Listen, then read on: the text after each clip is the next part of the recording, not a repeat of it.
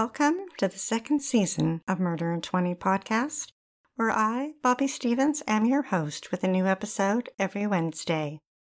If you're a serious fan of true crime and love listening to podcasts, but don't want all that small talk, you've come to the right place. We get right to the facts. Murder in 20 episodes are concise and complete in 20 minutes. Less talk and more true crime. Be sure to like, share, and follow to learn about upcoming episodes.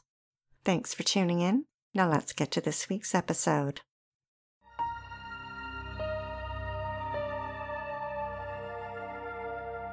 Michael Hetley grew up in California. He married and had two children. In 1992, he became a patrol officer with the South Lake Tahoe Police Department. It's a small resort town in Central California next to the Nevada border. A place where you can breathe in fresh air while hiking, fishing, or knocking around a few golf balls. Two years later, he moved north 700 miles and joined the Bellevue Police Department in Washington state. In 1999, he served eight months with the U.S. Naval Reserve in Kosovo, Bosnia Herzegovina, and Germany. Things changed when Mike returned home and went back to work on the police force. After he was back for only a short time, a complaint was filed against him. An internal review was done, and it was determined that the citizen had made a false complaint. The police department dropped the matter, and that angered him. He felt that they should have prosecuted the citizen for making false allegations. Mike was disgruntled.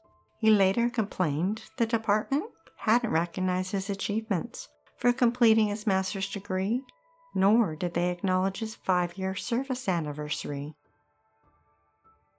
The Seattle Times reported that in August 2000, police received a 911 call from a woman who indicated that her cousin Nelson was threatening her with a knife.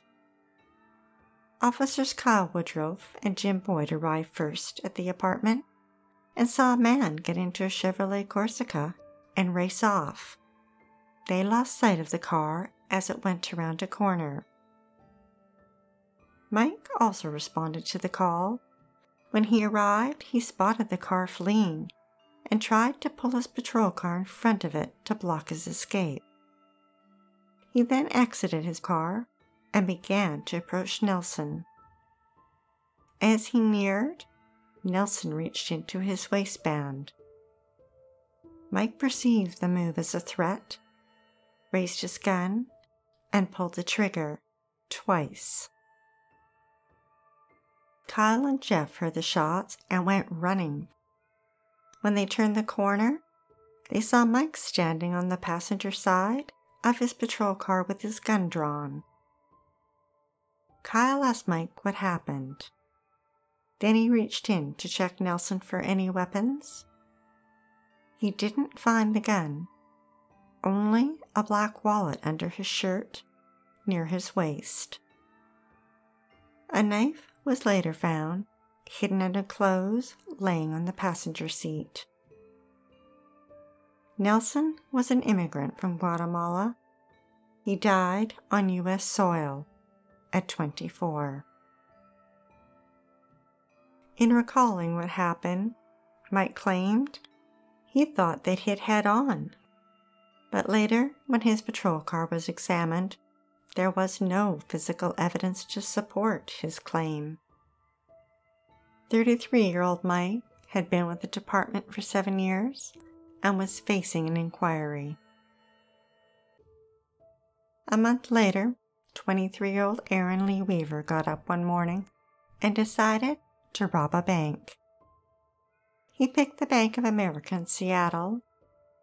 The Kitsap Sun reported that at 11 a.m. on a Tuesday, he strolled into the bank, waved a 9mm pistol around, and told everyone to get down.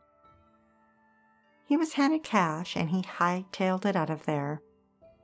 On foot, he ran towards the Bellevue Square, a large mall with 200 stores, a place where he could blend into the crowd. He went to the second floor and walked into Nordstrom's department store, casually sauntered past the men's suit department, and into the store's restaurant. As the diners were enjoying their meal, he went to the washroom and changed his clothes, then sat down at a table near the back of the restaurant. He ordered a sandwich, pop, and dessert.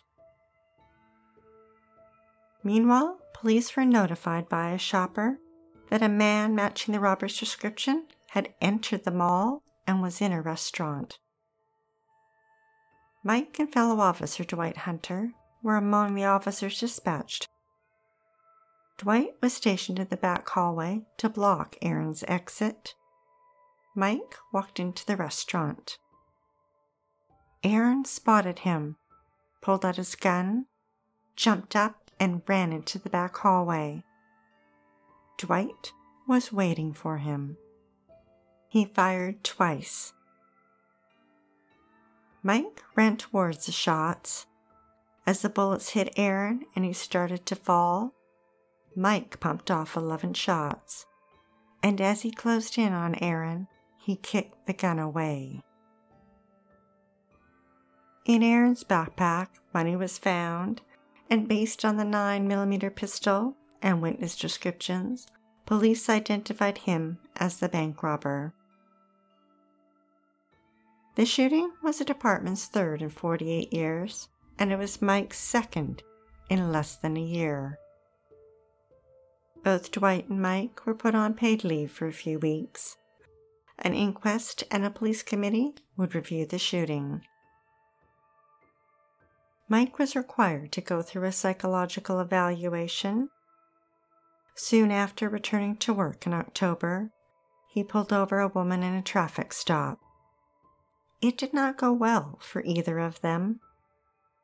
The woman angered Mike, and she filed a complaint against him, saying that she was treated unfairly due to her race. After it was reviewed, it was decided that he had been disrespectful and rude, and a letter of reprimand was put in his file. The Seattle Post Intelligencer obtained a copy of that letter. The police chief wrote, and I quote, that Mike's comments to the woman about her ethnicity, ability to understand English, and the fact that she was not in Ethiopia any longer gave the impression that he seemed rude, demeaning, disrespectful, and contrary to department rules and policy. The next April, the police committee's review and a coroner's inquest jury both ruled that the shooting of Aaron was justified.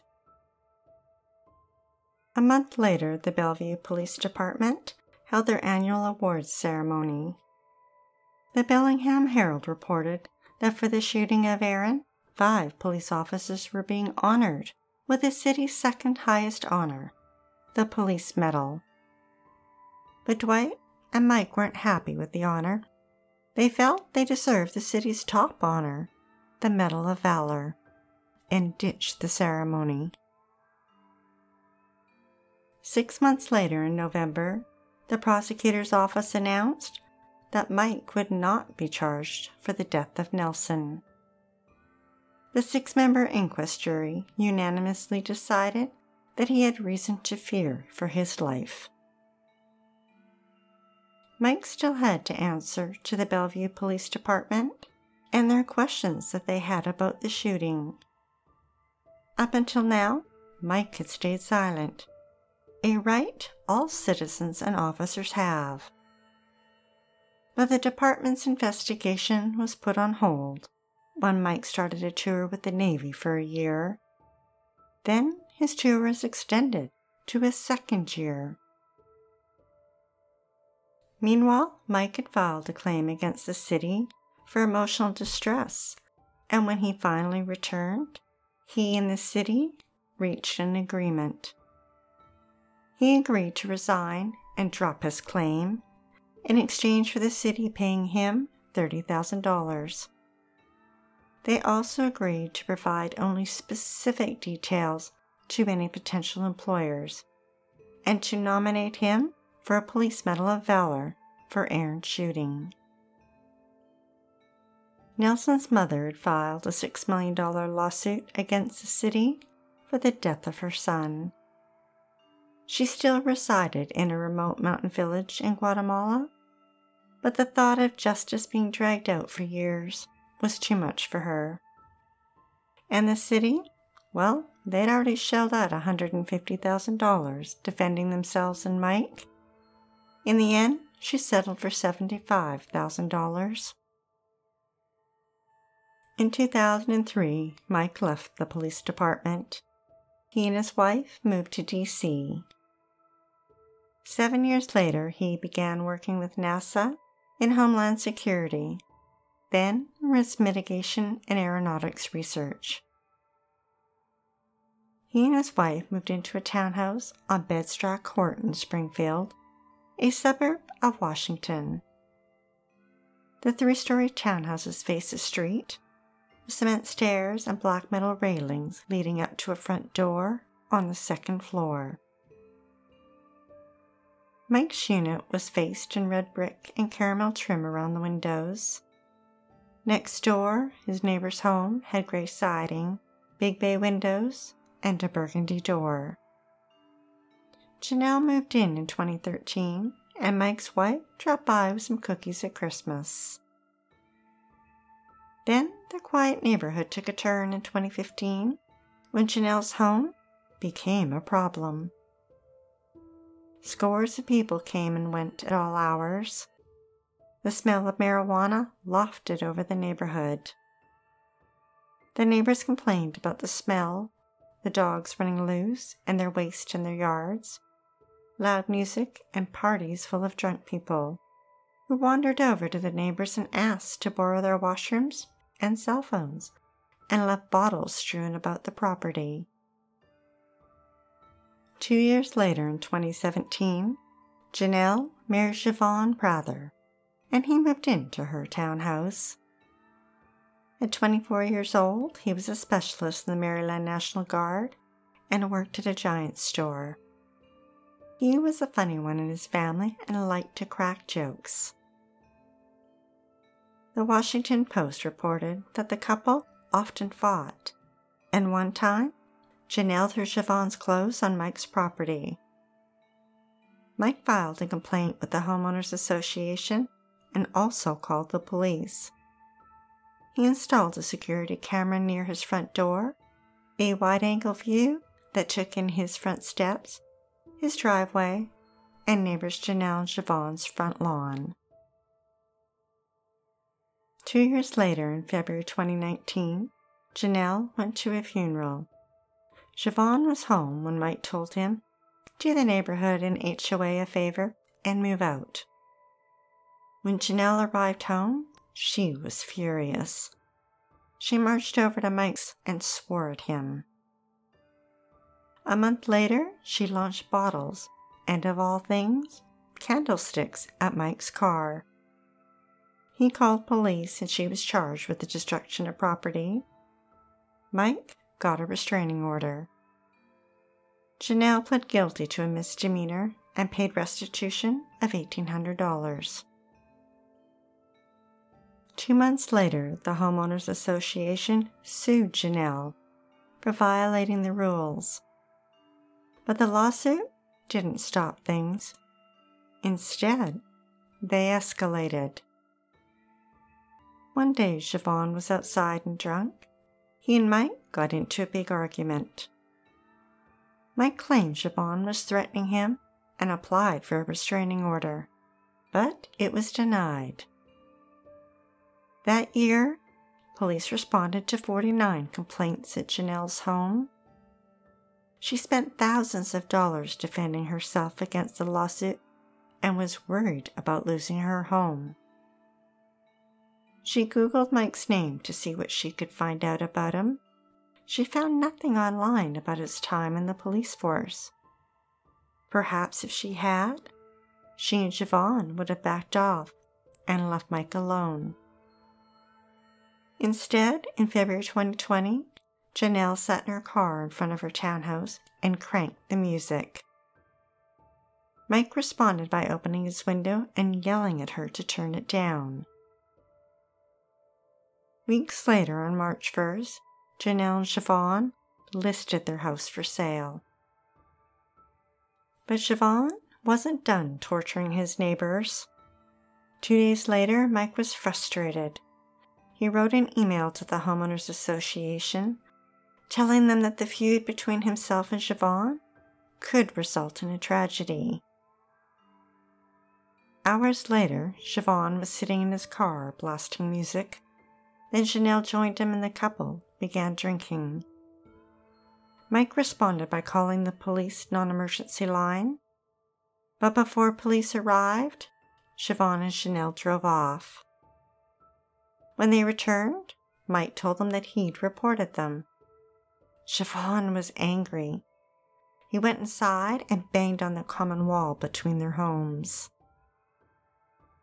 Then Mike's security camera captured Javon as he exited his townhouse and purposely strode down his front steps, across his lawn, the driveway, and up Mike's front steps. The video cuts out for a few seconds. Mike said Javon banged on his door so hard the house shook and the door opened slightly and was ajar.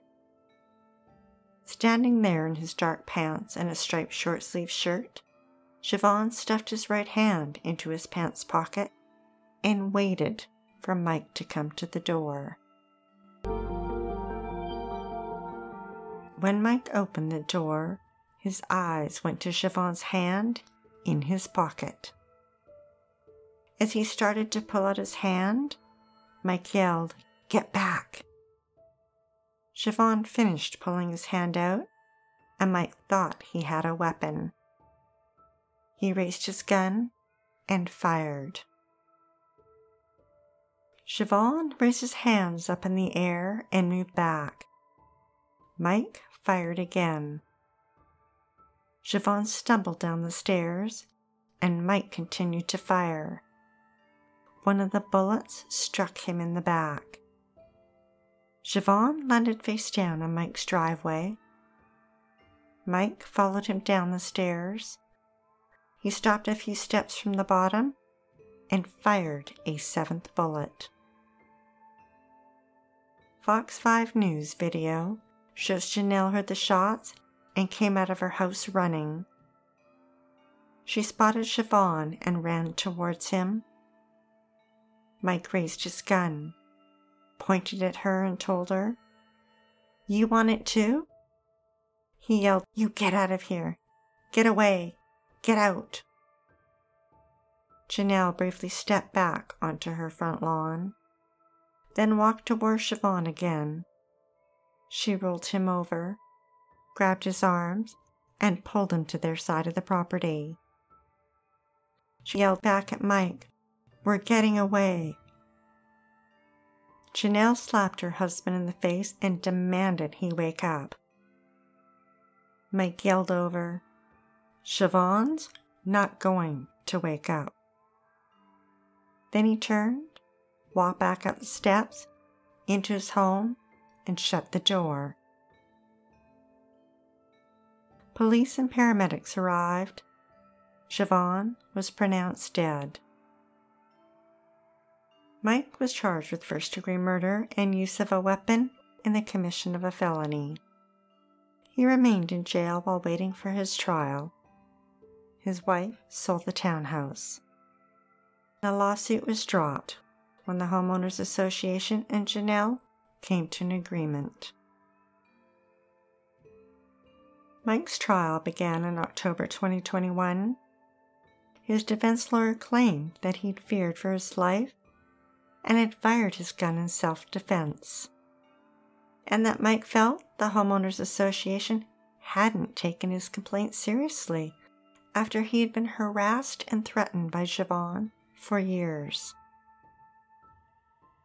The prosecution contended that the attack was racially motivated, as Janelle and Javon were both mixed race. And Mike's own son testified that his father referred to Javon using a racial slur. The jury and the judge watched the video from Mike's home security and found him guilty on both charges.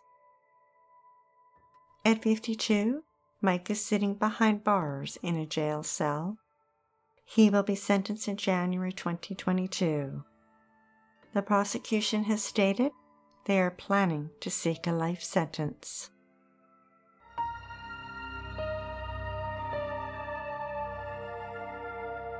Thanks for listening to Murder in 20 with Let's Talk and More True Crime. Be sure to tune in next Wednesday for the episode of Jordan Graham. She and Cody married young. Then she got cold feet and wondered if she'd done the right thing. Eight days after their wedding, they went for a short hike to watch the sunset.